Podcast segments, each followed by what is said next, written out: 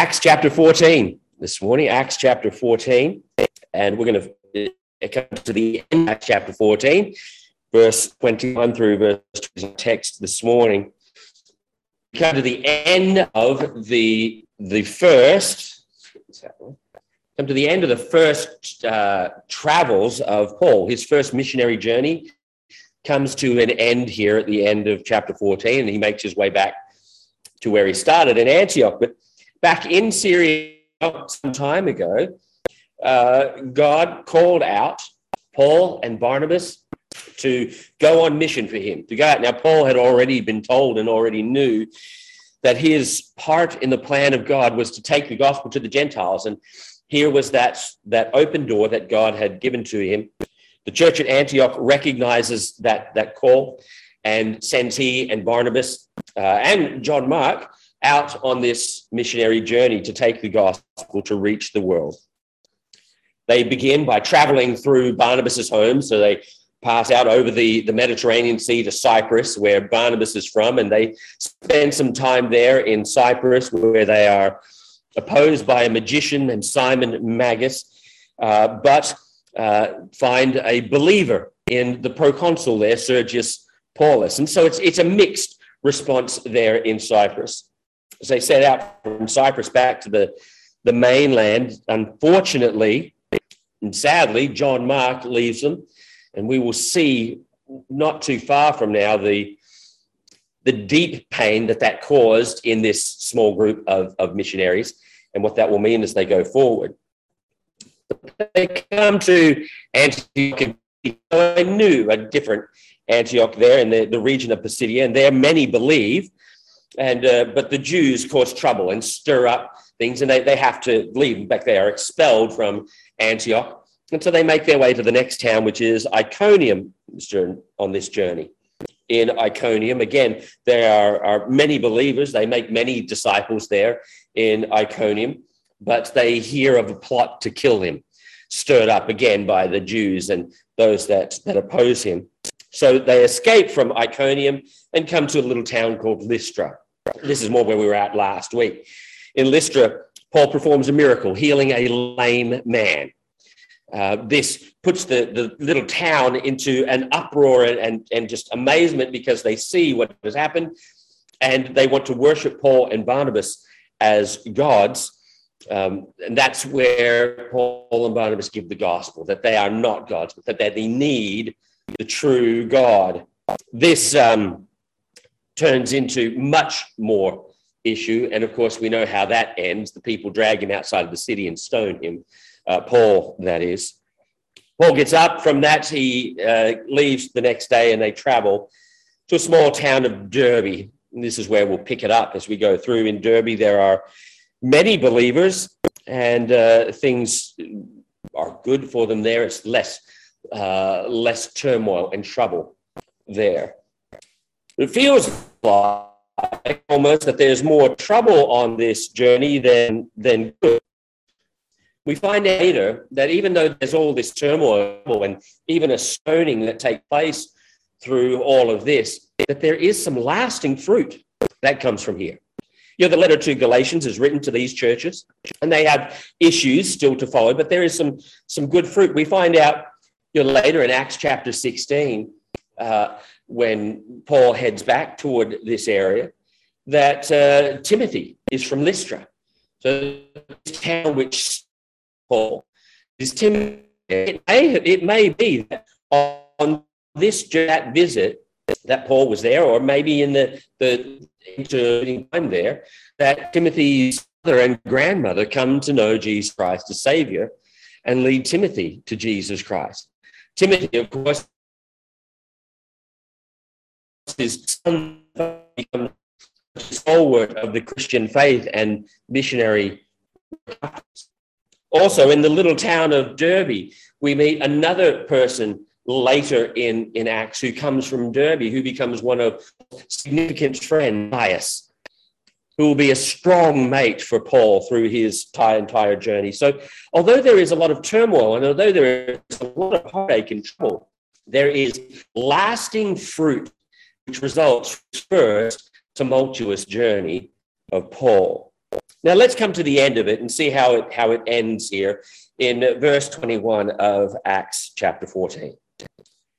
And when they had preached the gospel to that city and made many disciples, and that is in Derbe, they returned to Lystra, Iconium, and Antioch, strengthening the souls of the disciples, exhorting them to continue in the faith, saying, "We must through many tribulations, uh, sorry, we must we must through many tribulations enter the kingdom of God." So when they had appointed elders in every church and prayed with fasting, they commended them to the Lord in whom they had believed. And after they had passed through Pisidia, they came to Pamphylia. Now, when they had preached to the word in Perga, they went to Attalia or been commend, commended to the grace of God for the work which they had completed. Now, when they had come and gathered the church together, they reported all that God had done with them and that he had opened their doors of faith to the Gentiles. So they stayed there a long time with the disciples. Let's have a word of prayer together. Our Heavenly Father, we thank you for the opportunity we have to come and to study your word, to learn and to grow to be encouraged by it. We ask today, dear God, that you would encourage each of us, strengthen our hearts as we pursue you and the mission that you have for us in our life to proclaim the gospel to the world. Thank you in Jesus' name. Amen. Now, this last part of, of chapter 14 is similar to what uh, Luke has done often. He gets to the end of a section and he gives us a little summary of what takes place. And that's pretty much what these verses are. It's a summary of the last part of the the uh, the passage and moving into what we're about to see. So he summarizes how it goes on, but he's also got a few little things in here which he's interjecting things like at the end where it says how they see that God opened the door to the Gentiles. This is setting us up for the conflict that is going to come in chapter 15. So it's a it's a summary, but also just a, a gentle uh, movement into the next thought. Now, it is Father's Day, and, and what we're looking at here this morning is, is not a Father's Day or parenting message, and that's not what I intended to be. But in this message, I see parallels. I see parallels of what happens here with Paul and these people, what it is like to be a parent. And so I think as we go through, you will see some things that will help, that will encourage direct us as we look through. I think Paul kind of saw it this way and saw his life this way. You know, he talks about people like Timothy and Silas as his sons in the faith. He says in First Thessalonians, as you know how we exhorted and comforted and charged every one of you as a father does his own children. Saw his ministry kind of like that as a father who was looking after and, and encouraging and strengthening and guiding his children. We are entrusted with the care of children to lead them to Christ and to, to guide them, or to care for them, lead them, and equip them. And having done that, we entrust them to God for the good and we let them go into his hands.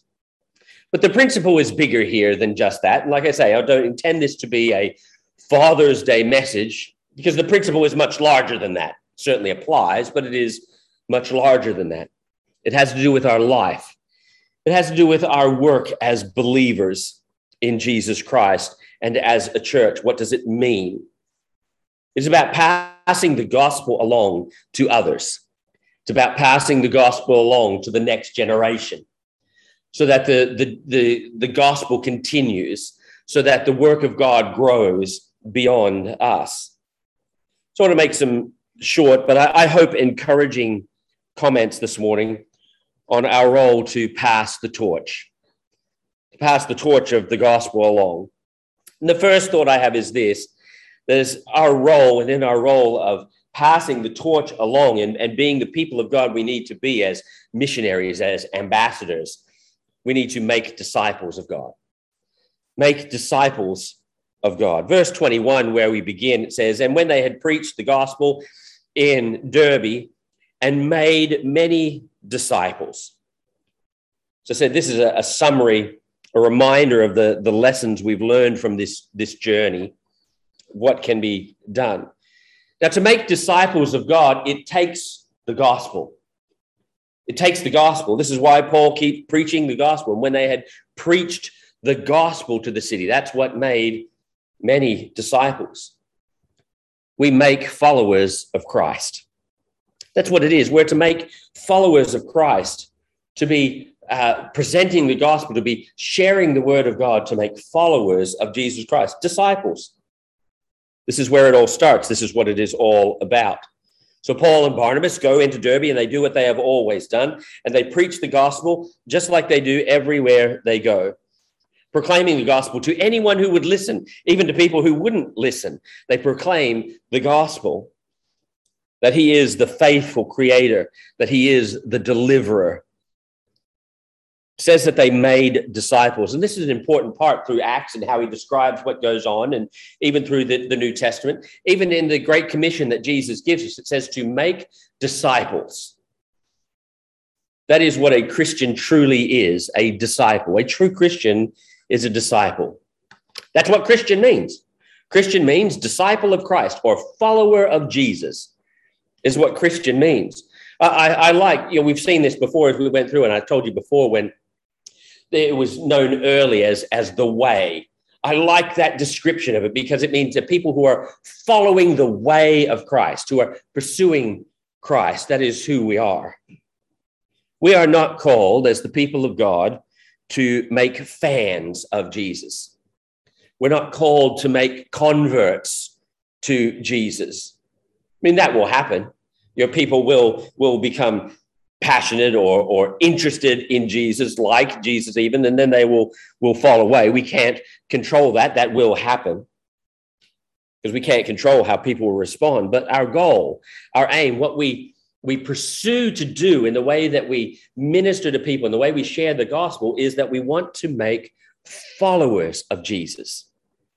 Followers of Jesus, not just converts to a religion, but followers of Jesus. That aim makes a big difference in how we present Christ.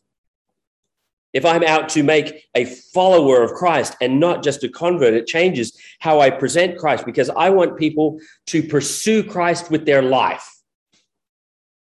Not just to add Christ to their life, but to pursue Christ with their life.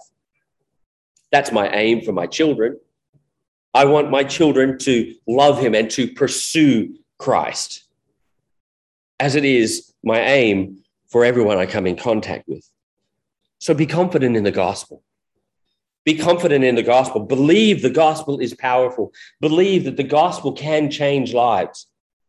That verse that we're perhaps so familiar with in Romans chapter 1 and verse 16 For I am not ashamed of the gospel of Christ, for it is the power of God to salvation to everyone who believes.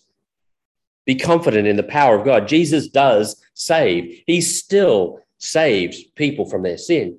Even in hostile environments, Jesus saves. It takes the gospel to make disciples, but to make disciples, it takes courage. It takes courage. It takes courage to persevere. See what they do. It says in verse 21 again, and when they had preached the gospel to that city and made many disciples, they returned to Lystra, where he was stoned. They returned to Iconium, where he was expelled. They returned to Antioch, where the Jews kept following him around, tormenting and causing problems. They returned along the route they came. Now, they could have continued going on and, and traveled, uh, continued to travel in the same direction they were sort of heading and gone through Cilicia back to Tarsus and, and around. They could have kept going that way. But instead of still going this way, back into more familiar territory, perhaps for Paul, they decide they're going to go back the way they came, back to the cities they were just expelled from. Despite the danger, despite the potential for catastrophe as they return to these cities, they return. Just because someone rejects the gospel when you share it to them once doesn't mean you shouldn't do it again and again and again. Persevere. You know, some people like to say that Christianity is for the weak minded. It's a crutch, they say. But Christianity takes conviction. Christianity takes courage. It is not for the weak minded, it's for the strong or for those who are made strong and courageous. We do that. It takes courage and we persevere for the good of others. For the good of others. This time, there doesn't appear to be, at least Luke doesn't add any detail to us, that when they go back through these towns to return on their way, it doesn't appear that there's any uh, drama or, or circumstances which cause problems. It's probable, perhaps, that because it's just a quick journey back, that um, you know, there's some that say the political situation is a little different as they go back, and that's neither here nor there. Really, may have had something to do with it. But it's probable that as they go back, instead of going and, and spreading the gospel so uh, so widely as they had before, that they're back just focusing on the disciples, going to those who had believed already, ministering in the places where people had believed. Remember, it says that they're making disciples, not converts. Paul is not, not concerned that if he goes into a town and people say he believes and, and then they just say, yeah, we believe, he's not satisfied with that. He wants people to pursue Jesus. So they return. You'll see that in his other journeys. He returns to places where he has been or sends people back to where they have been to encourage and to strengthen. He's willing to take risks. And we need to be willing to take risks to help Christians grow to help the people around us grow in Christ, we'll follow the example of Jesus. That means being willing to suffer for the good of others, to suffer so that others can grow, see the importance of helping others grow.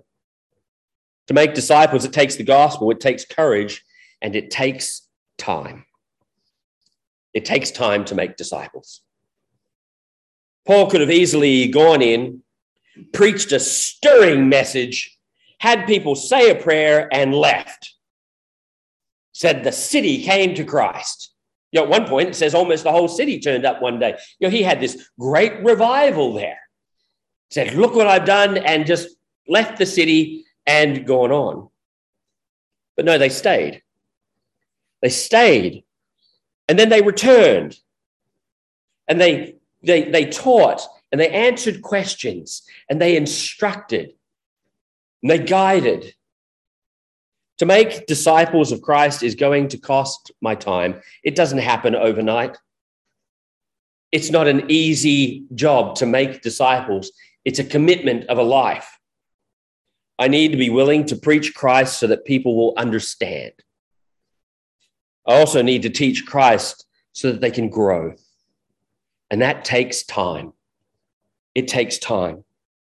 So be patient. Making disciples is a slow process. You know, consider the 12. You're the first apostles. Jesus spent you know, about three years with them, teaching and teaching and teaching. And by the time he comes to die, they still aren't there yet. But Jesus continued to teach. He input it into their lives. It's a slow process. Depth doesn't happen quickly. So be patient with people as they grow, as they learn. God is patient with you. This is true as we disciple our children too. We have a number of years and we teach them consistently and patiently. Be patient as they learn and as they grow. To pass the torch on requires that we make disciples of God. But also, we need to encourage the disciples of God. Verse 22 continues, says, strengthening the souls of the disciples, exhorting them to continue in the faith, and saying, We must through many tribulations enter the kingdom of God. So when they had appointed elders in every church and prayed with fasting, they commended or committed or entrusted them to the Lord in whom they had believed. Care for the disciples strengthening souls, exhorting to continue in the faith. Strengthen their soul. What, what should we be doing to disciple? What did Paul and Barnabas spend time doing here? It says when they went back through, they spent their time, firstly, strengthening the souls of the disciples. That is, developing depth of character, developing the, the depth of their belief in heart, building within them hearts of conviction, resilience, courage. How do we do that? How do we strengthen the souls of the disciples so that they have conviction, so that they can develop depth of character and, and, and resilience in faith? Acts chapter 20 and verse 32 says, Now, brethren, I commend you to God. So we're in a similar circumstance. This is Paul speaking to the elders at Ephesus. I commend you to God and to the word of his grace, which is able to build you up and give you an inheritance among all those who are sanctified. How do we do that? How do we strengthen souls? We teach the Bible we look at the Bible, we explain the Bible, we show them the Bible. We teach what it means. We, we help them understand how to properly apply it to their lives, how to understand it, how to grow in it, so that they are not shaken. When turmoil comes and trouble comes, we, we, we are inputting into their lives the strong foundation of God's word, so that when the trouble comes, they are not shaken strengthening people by ministering God's word to give a sound mind and a strong heart. So that when discouragement, trouble, and opposition come, we're not easily moved. Built up in faith, not double minded, not easily swayed. We strengthen their soul, we encourage their faith versus perhaps the more personal nature of faith. Strengthening souls, that is, perhaps if we're going to divide it a little bit, maybe that's more personal. Delving into the, the depths of their character and deepening their, their conviction of who God is, and then encouraging their faith. He moves on, he says, exhorting them to continue in the faith. Perhaps this has more to do with the, the doctrinal issue, the faith of what they believe not just to know the truth, but to abide in it. Jesus tells us in John chapter 8 if we know the truth and abide in the truth, truth will set us free. But like strengthening, this, this isn't just about telling them what to believe. It's not just a matter of telling people what to believe. Telling people what to believe never makes disciples. We have to show them, we have to tell them what the word of God says and explain it. But he says that we need to exhort, we need to encourage. And that means to come alongside. That little word to encourage or to exhort means to come alongside, to walk with them, to lead, to build them up by walking the journey with them, supporting, setting an example of living by faith I think that's part of what Paul means when he said in 1 Corinthians chapter 11 and verse 1, imitate me as I imitate Christ. That is, he's saying, come, walk with me. I'm following Christ. Come, let's walk together. Let's see Christ together. I said, it's, it's the, the same goes for our children. We can't just tell them what to do. We need to show it. We need to walk with them in that journey show them where to go. But also prepare their expectations. This is a very important, at least it's, it's in my experience in life, this has been a very important part of making disciples. He says, strengthening the souls of the disciples, exhorting them to continue in the faith, and saying, we must, through many tribulations, enter the kingdom of God. We need to prepare their expectations. This is why you know I've said it before. You've heard me say it probably ad nauseum. That the the idea of of sharing the gospel as Jesus loves you and has a wonderful plan for your life is not a great way to share the gospel because it doesn't tell the whole truth. We need to prepare these disciples for what the reality is, for what to expect. The Christian life is glorious. It is wonderful and it is strengthening, but it is also hard. The way of Christ isn't easy. The world is going to oppose. Philosophies are going to differ. Faith doesn't make living in this world like living in heaven already.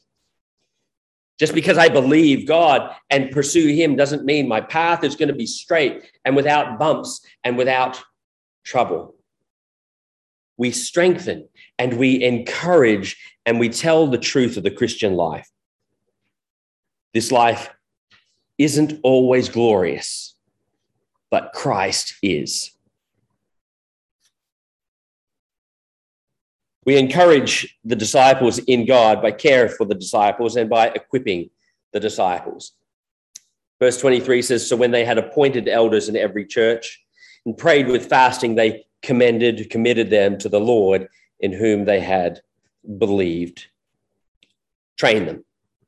Here, Paul leaves, and in each place, he's appointing elders and leaders and pastors, and he's establishing churches in these cities is they gave them a way to live the Christian life without them there. Paul can't stay. He can't be there. That's not what God has called him to do. It's not where he's called to be. He can't stay there. So he has prepared them so that when he leaves, they can continue to live the Christian life. He's passed the torch on to others. Train them, invest in them, See, I like how he says, you know, they didn't just appoint elders, but there is this, this, these times while they're there, it says that they prayed and they fasted for them, for these people. Mention of, of prayer and fasting is about more than ritual. So this, this wasn't just a, a ceremony. This is more, this is, this is deep. The prayer and the fasting was with these people in their hearts. They loved these people. They had given their lives to these people, and they are praying and they are asking God, they are your people. Strengthen them, build them up. They had to leave, but they weren't abandoning them. Sometimes people will come and go in our life, but the investment they made in us was deeply personal and lasting. They helped us to grow. They helped us to be encouraged so that we can pass on the torch to others. Making disciples is a very personal exercise. And thirdly and finally, we entrust the disciples to God. Verse 23 says So when they had appointed elders in every church and prayed with fasting, they commended or they committed or they entrusted them to the Lord in whom they had believed. Verse 26 takes us to another place. So this is speaking to us about when Paul and Barnabas leave uh, Antioch to go on the journey. And it says, For there they sailed to Antioch, where they had been commended to the grace of God for the work which they had completed. Both of those words have to do with entrusting or committing to God. So in verse 26, we see the church at Antioch committing Paul and Barnabas and their group to God for what they have to do. In verse 23, we see Paul and Barnabas committing these churches to God as they leave, entrusting the care to God. The, both of those words, while they are slightly different, have a very similar uh, background or uh, um, layer underneath them and what they mean. They essentially mean this to hand them to God for safekeeping. To hand them to God for safekeeping. So in verse 26, we see the church at Antioch praying to God and saying, God, we give Paul and Barnabas and this group to you for safekeeping. They are out of our reach now. We give them to you. In verse 23, Paul, as he passes through these, and Barnabas, as they go to these churches and know they have to leave, they say, God, we give these people to you they are yours to care for now. We have done what we are told. We have done what we could. They are yours now. You care for them. You protect them. This is a moving event. This is what they prepared them for. The time has come to let them go. They've done the work of God in making disciples. Now they must hand them over to God. Say, these are yours. Care for them, protect them, help them grow. We can't stay forever. We can't keep people forever. Even like our children. Our children can't live with us forever. Thank the Lord for that but we've got to prepare them to go, don't we? We spend a lifetime, we spend a big portion of our life investing in them, teaching them, training them. And there comes a point where we have to say, God, they are yours. And the same is true in our Christian life. We invest in people and we, we walk alongside people and we disciple them. And there comes a point where we say, I have done everything I can in their life as who I am. It's time to let them go and let them pass the truth on to someone else. Trust God. Has to do with entrusting them to God. And if I'm going to entrust them to God, I need to trust God. To entrust people to God means I must trust that He is going to do what's right with it, that He is going to care for them, that He is going to protect them, that He is going to grow them, that He is going to use them to trust that God would keep them safe, that he would preserve their souls. So when Paul and Barnabas were sent out at Antioch, they handed them over to the grace of God. We do this. We hand them over to God for safekeeping to make disciples, to continue to grow in God, so that they can repeat the process so that they can do for others what we have done for them. And the process continues. To continue to grow in God, why does it happen like this? The work we do in strengthening and encouraging is so that they can grow in God, so they can walk with God in their life. We're not making our own disciples. It's not about having people follow me or you. We're not making disciples of ourselves, we're making disciples of Jesus. They need to learn to follow Jesus, the one they have believed for salvation.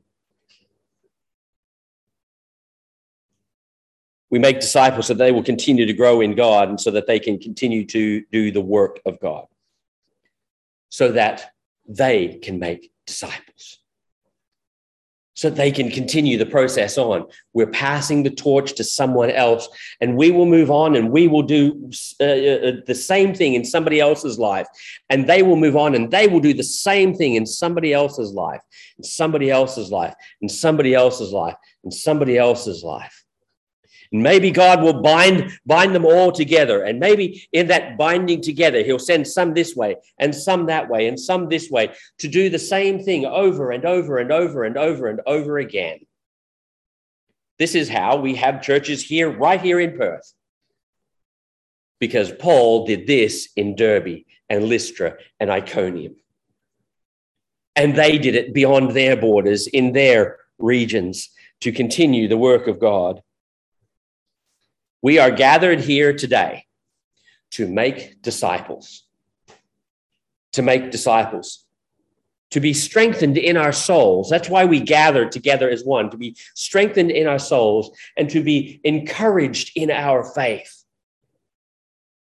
We do that as we minister God's word to one another, as we help each other, not just understand the word of God, but as we apply the word of God in our relationships with one another, in our counseling with one another, and our strengthening of one another, as we live out our faith in front of one another, as we walk our faith with one another.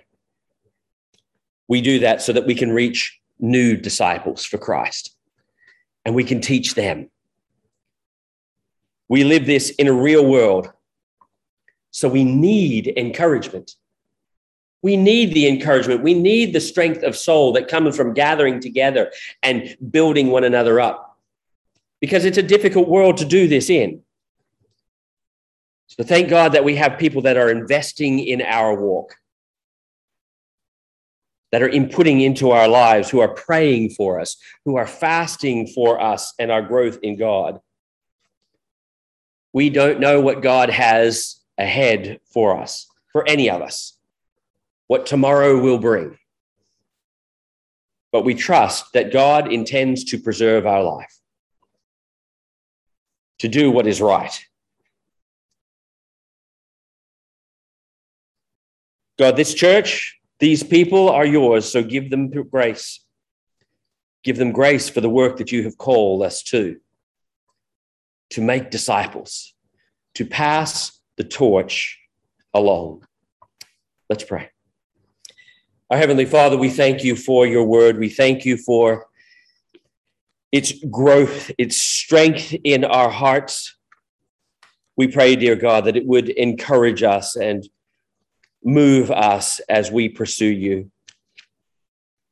Help us to be disciple makers, to be investing in the lives of others, to walk alongside one another so that we can encourage each other to make disciples who make disciples.